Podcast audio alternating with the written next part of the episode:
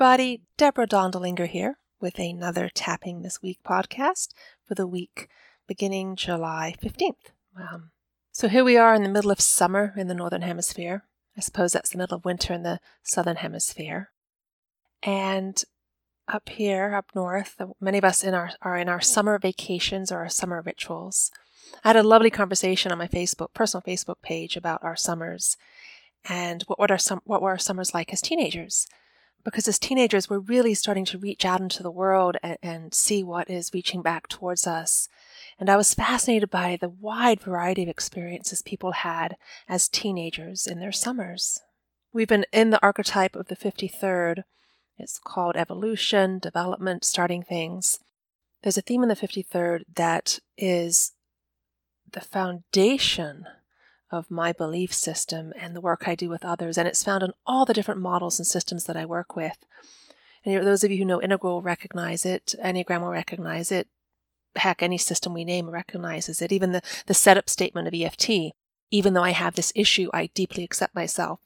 And this idea is transcend and include. Transcend and include. And what this means is that we're always evolving.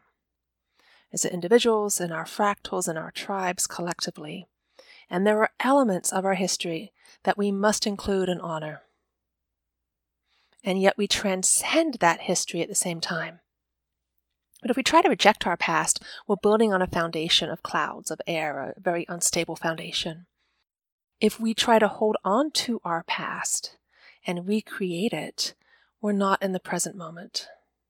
We're not paying attention to what feels better now. So as you take a look at your summer or your winter, at your current life, is there anything that you are holding on to? I see it with my kids a little bit. We have an annual family ritual of gathering with the extended family, and they'll talk about the things they enjoyed.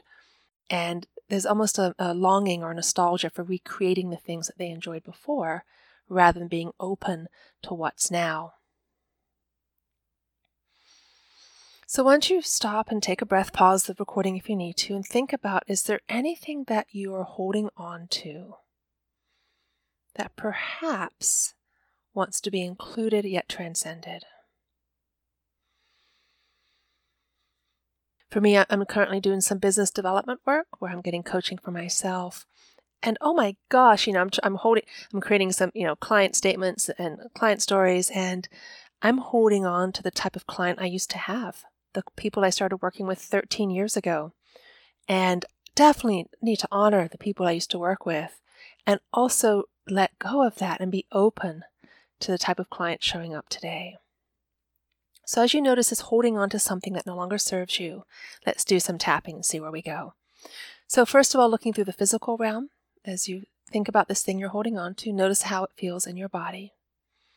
Notice if there's a tightness someplace, or a pain, or a stabbing.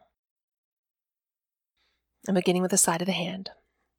As I notice this tension in my chest, as I think about letting go of my idea of this client, I deeply and completely accept myself.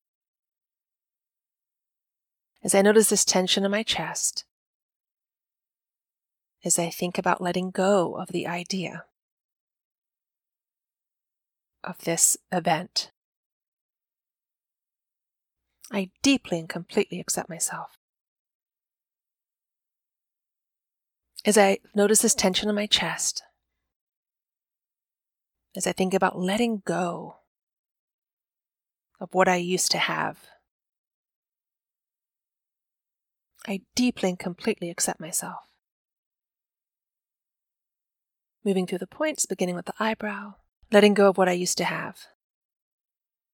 This tension in my chest, letting go of what I used to have. This tension in my chest, letting go of what I used to have. This tension in my chest, this tension in my chest. This tension in my chest. Stop there and take a nice deep breath. Let's move on to the emotional lens. When you think about letting go of this thing, whatever it might be, can you feel the subtleness, the subtle edges of grief, of sadness, of fear? We might think it's sadness, but often it's fear because we think we'll never have anything quite as good as what we had before. So tapping, side of the hand. So I notice this fear when I think about letting go. I deeply and completely accept myself. As I notice this fear when I think about letting go, I deeply and completely accept myself. As I notice this fear when I think about letting go, I deeply and completely accept myself. Moving through the points, beginning with the eyebrow, this fear of letting go, this fear, this sense of dropping into the unknown, this fear, this sense of dropping into the unknown, this fear, this sense of dropping into the unknown, this fear. Stop there, take a nice deep breath. And then looking at the third lens, the mental. Are there any thoughts that come up for you when you think about letting go of this past form? Thoughts like, I'll never have it as good as it was.